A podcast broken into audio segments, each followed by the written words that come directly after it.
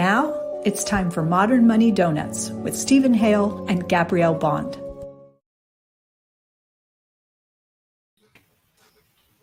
Hi, everyone. Welcome to Modern Money Donuts, a show about ecological economics and modern monetary theory.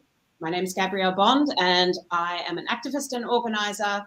I'm with the Sustainable Prosperity Action Group in Adelaide, South Australia, and I'm also working with Stephen at Modern Money Lab. How are you going, Stephen? I'm going all right. How are you, Gabby? Good, thank you. Yes, um, welcome everybody. Just for a change, since it's the last show, I'm not going to say who I am. Um, we've done 20 episodes and we've released one special since January. And we would like to thank Jimmy and Shane and Joe and Sam and everybody at Kerberos Media for giving us the opportunity to do this. They do a great job putting out a range of fascinating programs on a shoestring budget. And we're definitely friends of Kerberos Media. And you never know, we might be back sometime. But we were never going to do this indefinitely.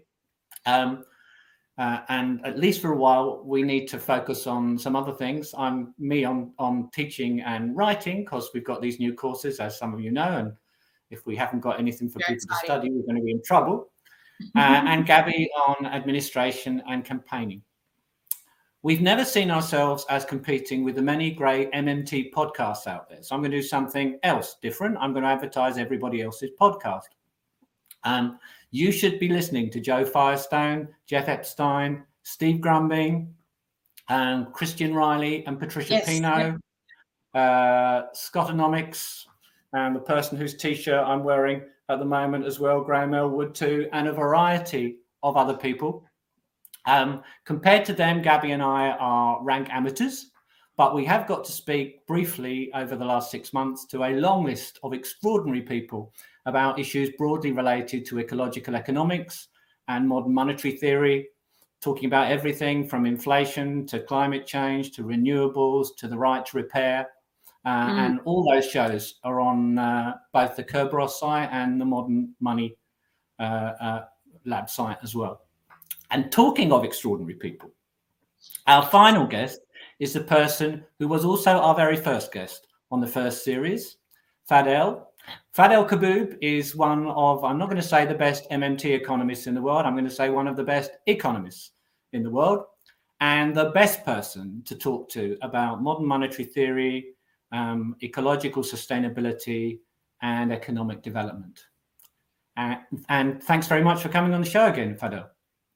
Thank you very much, uh, Stephen, for the generous introduction, and thank you, Gabby, for uh, for hosting this uh, this series. Uh, it's a pleasure to be back. It's been such a great um, experience, and we've talked to so many interesting people. I'm um, I'm really uh, I'm going to miss it, but um, yes, we we are trying to put our energy into our um, postgraduate course program, which is going to be amazing. And just as a reminder for everybody, you can find out about that on our website, modernmoneylab.org.au. And if you have a look on the homepage, it, there's a link that will take you to more information about our courses. So please go and check that out. If you're thinking of studying, you can do even just one subject. Um, Stephen and Phil Lawn will be teaching the two foundation subjects starting from September this year. So, yeah, we have a, a lot to do and we're very excited and we're really happy with the progress so far. We've had over a hundred people reach out to us and say they're interested in doing this, which is just amazing and really uh, humbling as well. All right, Gabby, let's let's um, get yes, on. Sorry, let's get on. Yep, sorry, that was the ad. let's get get on to um, Fadel. Thank you. And Fadel has been a big part of this too. You know, you've you've been so supportive of us. You've come to meetings with our um, with our university, Torrens University, and yes, he um, got he got up in the middle of the night to come to a meeting for yeah. which we are immensely grateful. Um, anyway. So thank you for joining us on this journey. Um, uh, let's start with Tanzania. So you've been in Tanzania. Can you tell us a bit about uh, what you were working on there and what um, is going to be leading on from that trip? So uh, I was uh, in Tanzania last week for a meeting co-hosted by PowerShift Africa, which is one of the most exciting uh, climate uh, NGOs on the continent. Uh, co-hosted by PowerShift Africa in CAN Tanzania. CAN stands for the Climate Action Network, which is a, mm-hmm. a global international network, but this was the uh, the Tanzania chapter that uh, that hosted us there. And the purpose of the meeting was really to bring uh, climate uh, NGOs, uh, climate negotiators from the African continent, and veterans in, in this space throughout the African continent, including some of the co-authors of the IPCC report, including the vice chair of the IPCC from Africa, uh, Dr. Youba uh, Sokona, who's the mm-hmm. uh, vice chair of the IPCC from Mali, uh, who was our, our elder and, and really the most senior person uh, on the continent when it comes to these issues. I so he invited you to participate, didn't he, Feda? I'm sorry? I think he invited you to participate. Yes, yes. So he he and a small team of uh, colleagues kind of uh, picked a, a, handful of people to come together to think about issues related to climate action, climate finance, and economic development. And as you as you all know, uh, the, uh, the, the failure of climate action, especially on the on the African continent and, and the mm. global south, has been almost a failure by design because every time we talk about climate action and climate finance, we neglect to even question the model of economic development or the economic model that most countries yeah. use. Um, yeah. uh, so, the purpose of this meeting was really to bring together the issue of energy, the issue of climate action, and the issue of economic development all in one platform. And mm. the goal was really to to formulate a, a united narrative, uh, a coherent narrative that we climate activists and NGOs and, and, negotiators would embrace, and then hopefully succeed in convincing governments on the on the African continent to form a united front uh, to tackle climate action while at the same time uh, questioning and, and, and modifying the engines of economic development on the mm. African continent. And a big kind of elephant in the room when it comes to this issue is the question of fossil fuels, which yeah. has not been challenged so far in the, in the last COP meeting. And we're mm. hoping that it will be uh, front and center on the table to have uh, a, a global agreement to rapidly phase out the use of fossil fuels, uh, which means uh, having also a plan and a strategy to mm. transition to alternative fuels, to tra- help transition countries, especially countries in the global south that depend almost exclusively, in, in some cases, on exports of fossil fuels. Um, mm. So, uh, having a, a comprehensive uh, strategy so that we're not just ending fossil fuels and then not having energy sources and not having engines of economic development in, in the global yeah. south. Yeah. Uh, yeah. So that's that was really the the the purpose of of the gathering. It was wonderful to meet like-minded people from all different uh, disciplines and, and backgrounds, and, and have uh, really meet with people who have the right intuition about economics, but don't necessarily have the the economics that we've been talking about on on this mm. podcast. Mm in, in the MMT community when it comes to economic development with an MMT informed perspective. Yes, um, so important. And as, as, you know, being being in Australia, um, uh, there's there's a, an international movement that includes a lot of Canadians and Australians and Africans and people from all over the world mm. to push for a fossil fuel non-proliferation treaty. And there is an initiative now that has thousands of signature, signatories, including academics, Nobel laureates, the Dalai Lama. Uh, hmm. dozens of cities around the world have already endorsed the treaty, diplomats from around the world. And our hope is that we will get this into the actual diplomatic space for heads of states to negotiate a treaty to phase out fossil fuels. And it's for a simple reason because when the United Nations Environmental Program a few years ago uh, commissioned a study to look at where we stand in terms of fossil fuel uh, plans of extraction mm-hmm. versus what we as a globe can afford to extract, it turns out that um, what most countries are planning to extract and burn is about 140% of what we're actually allowed to do if we're going to meet the 1.5 uh, degree Yeah. uh, Yeah. uh, limit. Uh, Every so- fossil fuel company wants to squeeze the last drops out of out of this, and they are not prepared to let somebody else or you know give up something that can make them money. Exactly. So so basically what what we have right now, if if we agree with the science, and it's been very clear from the last IPCC report that the science is very clear about uh, what needs to be done if we were to meet the uh, our collective goal of you know leaving a, a, a planet that's uh, livable for future generations and uh, and so on that we're doing one of those one of two things. We're either by by continuing the extraction and the construction of more infrastructure, fossil fuel infrastructure, we're either signing a collective suicide pact, to be Mm. honest, or we're willingly creating stranded assets and we're duping investors into spending hundreds of billions of dollars and holding on to assets that will become stranded assets if we actually Yeah. get our act together and start phasing out fossil fuels. Mhm. either way it's it's criminal it's fraudulent and it should be treated as such. And and That's we have to be very honest about what needs to be done immediately And this is not just within African countries. This is African countries and other right um, what people call developing countries, uh, putting pressure on on governments like the Australian government, for example. We're one of the world's biggest um, climate criminals, really, It- as a it- nation. it- it's a we're all in this together so it's not going to be you know a few countries making it and others not so it, Mm. it has to be you know th- this conversation has to take place in terms of what needs to be done immediately to phase out fossil fuels Mm. and then what needs to be put in place so that we're not destroying economies and destroying people's livelihoods so that we actually build resilient economies without fossil fuels and that Yes. includes the research and development that includes the transfer of technology to developing countries. That includes climate reparations, as in Yes. repairing damage uh, with financial resources and with technological capabilities, and repairing the global financial architecture that's part of this problem, uh, which means changing the mode of economic development, international trade, international finance. And unfortunately, these are issues that were on the table, not on the climate front, but on the economic and international trade and finance front when we were transitioning out of World War II. Keynes put this on the table Yeah. immediately.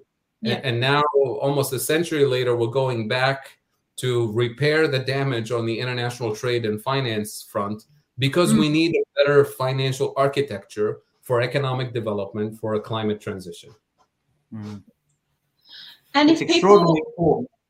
Yeah, go on, if people are coming coming across these things for the first time, do you have a recommendation for how you can um, get your head around these issues? Do you have a, a, a book that you might recommend to people, or uh, some talks that they might listen to? Because it's uh, it's a lot to process if you're encountering these ideas um, without having that background.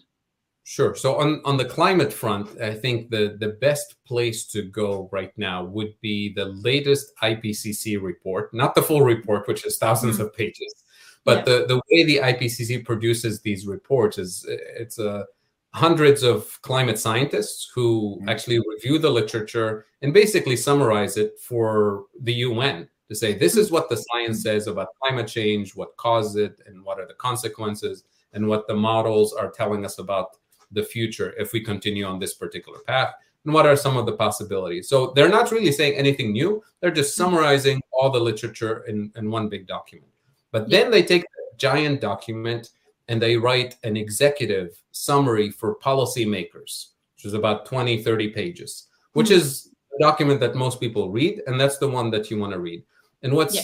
so exciting about that document is that every single line every single word every single comma is negotiated and approved by all member states. Mm. So whatever you see in that document, you can hold your government accountable because they agreed to it. And they spend Yes. hours and hours and days negotiating every single sentence in it. Mm. And what's so exciting about this last uh, IPCC report, the, the summary for policymakers, is that it doesn't use any vague language anymore about climate no. change, yeah. about likelihood and possibility. It's unequivocal language about what causes climate change, what the consequences of inaction are, and yeah. lays out some of the, you know, it, it, it doesn't. It's not a document that that kind of uh, imposes on oh, countries what needs to be done, but almost kind of makes it so obvious that what needs to be done and and that's what we're hoping will be spelled out in the next COP uh, meeting in in Egypt this uh, this November is hmm. explicitly having uh, an understanding that without fa- phasing out fossil fuels on a rapid uh, schedule, we're going to be in, in big trouble. Uh, and, yes. and that's really the, the, the the big push for for the next thing. So for people to to be informed, that's probably the the best uh, place to start. But in terms of uh, academic literature and websites, there's plenty of other resources. We can add some of them to uh, to the show notes here, uh, including uh, Doughnut Economics, including Project Drawdown, uh, lots of other uh, you know very accessible literature about climate action and what needs to be done. Absolutely. Project Drawdown is something that we haven't really talked about on this show, show very much, but um, um, that may be something that we can we can explore a bit more in the future. I think that sounds like a great plan. Um, yes, um, I was. And there's a website that goes with the with the book, by the way, uh, projectdrawdown.org maybe or something like that. Excellent. Yeah, have a look. Um, I was thinking about a, a, a, novel that somebody gave me for Christmas, I think two years ago, called The Ministry for the Future. Um, and if you are a person who loves fiction, uh, this is speculative fiction, so looking ahead into the future and uh, based on the, the science and technology and uh, the politics that we have now, how we might find ourselves a pathway out of this mess um, I really enjoyed the book. I think it, it, touches on a lot of things like rewilding. It has it, it brings MMT into the the story. Um, uh, I I thought that was a great book to be able to um, understand the steps that we need to take, but in an in a, in a in an approach that that um, is like a fictional. So you identify with the characters and you can see yourself in this world. Um, the author has been interviewed on a podcast I didn't mention. Uh, I, I, can't remember the name of now, but by Scott Ferguson. I should remember the name of it. Uh, it's mm. very Money interesting. Yeah. That's right. That's Money on the left. yeah. Stanley Robinson. Robinson, yeah. Mm. Yeah, it's a fascinating book. And actually, it has, for me, what made me think about that book again was recently the extreme temperatures in India and Pakistan yeah. because there is a, a an extraordinarily extreme, uh, frightening climate event at the beginning of that book, mm. which which happens in in India, and starts the whole narrative going. Um, talking of, uh, just sort of moving on slightly, but only very slightly, um, to a, uh, a, a well, climate is a crisis which is with us all the time, but a crisis which is particularly severe this year. Of course, it's not just uh, climate change, uh, but also COVID and particularly the Ukrainian war. Yeah. Uh, um, exacerbated by a big increase in food price speculation on Euronext and other exchanges around the world. But we are at the moment living through a period of uh, rapid growth in the price of food and countries that are dependent on food imports, particularly, are in a very difficult uh, set of circumstances at the moment, and uh, perhaps over the next few months and year, um, hundreds of millions of people who would not normally um, be extremely food insecure are going to be facing that sort of situation where they don't have enough food, where they run out of food, uh, and this ties in, I think, to um, Fadel's discussion, which he's, he, he, he uh, explained so many times of the importance of, of food sovereignty. Mm. Um, how are those African countries where you were you were talking to uh, some of the diplomats and politicians? How are they facing up to, to this challenge at the moment? Well, uh, unfortunately, everything you described is actually in in, in motion right now mm. uh, with the uh, massive increase in, in food prices and actual shortages because we have to mm. recognize that uh, none of the shipments uh, out of Ukraine have actually made it out. Uh, very yeah. few have have made it out, and it looks like logistically it's extremely difficult to reroute Ukrainian exports. Um, um using rail, for example, just because of the the rail size is actually not compatible uh, mm. with with neighboring countries. So it's going to be very slow transition. So um, again, a resolution, a peaceful resolution to the conflict will will help ease this this tension. But on mm. top of the actual shortages and the higher prices, what we're seeing is the all the future prices, um, you know, six months forward, all of mm. those contracts are are, are sky high. Hmm. Um, mm. Central banks around the world, especially the Fed, raising interest rates. That makes the cost of borrowing, the cost of uh, financing, uh, the the debt of the global uh, South even even more painful. So we're we're looking at a potential global South debt crisis for for a handful of countries at least in in the next mm. few years. We're looking also at energy prices, which includes gets into the cost of shipping, the cost of uh, pumping water for for irrigation, the cost of fertilizers, all of this um, doesn't really bode well for for global food prices, at least for the next six months. Even if everything stops today and we restore peace and everything else, uh, a lot of those costs have been locked in uh, already. Um, so the, the, the and this is this is something that uh, you know, is really the result of the global economy having been reorganized since the 1960s, uh, more or mm-hmm. less, to have only a handful of major producers of wheat, mm-hmm. corn, soybean around around the planet, and and that happened in the aftermath of uh, of, of independence of most of the countries in the global South. Yeah. Europe, in particular, looked around and said, "Well, we're not going to depend." You know our livelihood is not going to depend on all of these former colonies we need to uh, restore food sovereignty on the continent and that mm-hmm. was the common agricultural policy uh, cap um, which was designed to heavily subsidize european farmers to uh, produce uh, food uh, core staples at a fraction of the cost almost of what farmers in the global south were able to to do mm-hmm. and as a result it, you know producers of wheat and corn and soybean and most other countries in the global south couldn't compete. So they switched to other crops cash crops and they started importing wheat and corn and soybean and sunflower seeds from uh, these major blocks that formed because it wasn't just europe. Uh, the us did the same japan did the same australia did the same and the soviet union at the time which is russia and the ukraine today.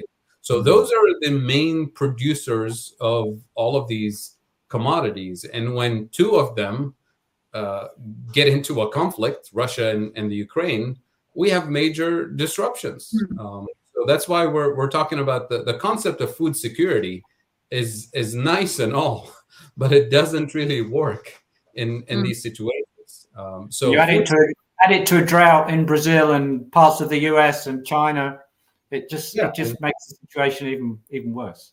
And and now you see a situation where some of the smaller, mid-sized type of uh, exporters are worrying about their own food security and they're imposing bans on exports. Uh, India mm-hmm. started doing this in 2008. We've seen Brazil and Russia and other countries banning exports of key commodities. So and that, have to do that for political reasons too like the the you know if the if the current government is facing an election it's a very populist thing to do you know? Yeah.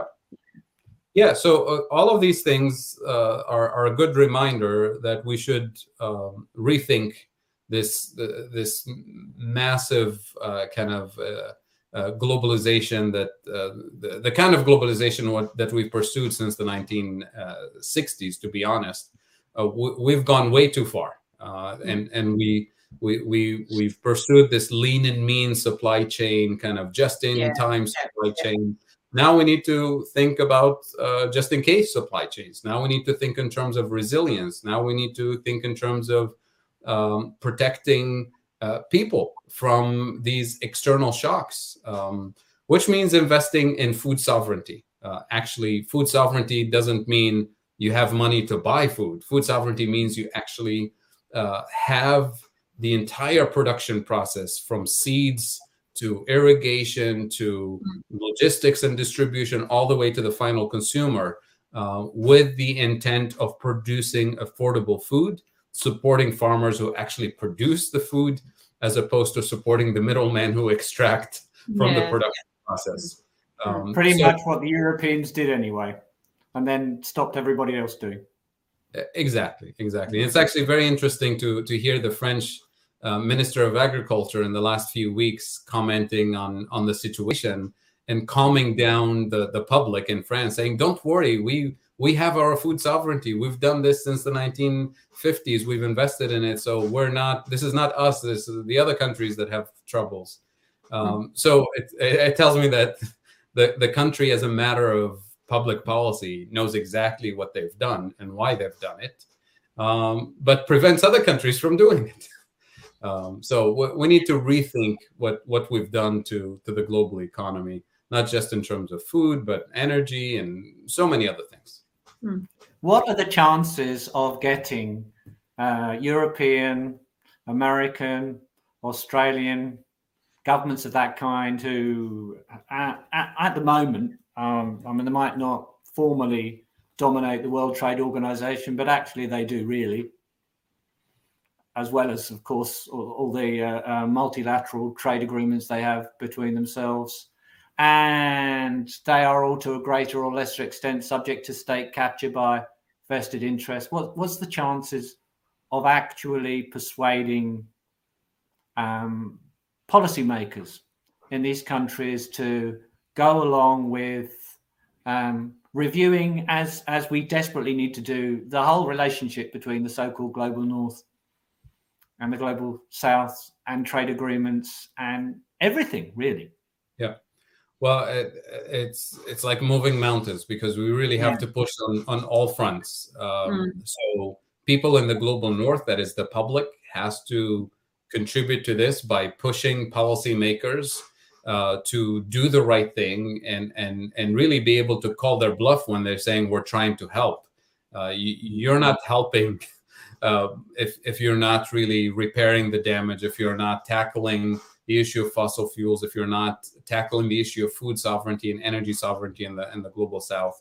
if you're pursuing extractive economic relationships with the global south, you're not helping. You're contributing to the problem. So we mm-hmm. need policymakers to understand this, and we need uh, you know activist NGOs uh, and and constituents in the global north to do this. But also in the global south, we need to have the, the grassroots NGO organizations, civil society, and policymakers recognize that they're actually engaging in that relationship.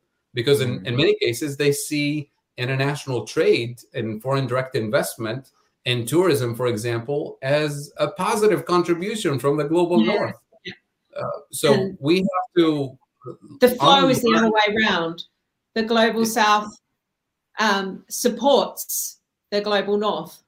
You're reminding me of another another book now, which is The Divide by Jason Hickel, which would exactly. be it's a great book to read. Yes. Yeah.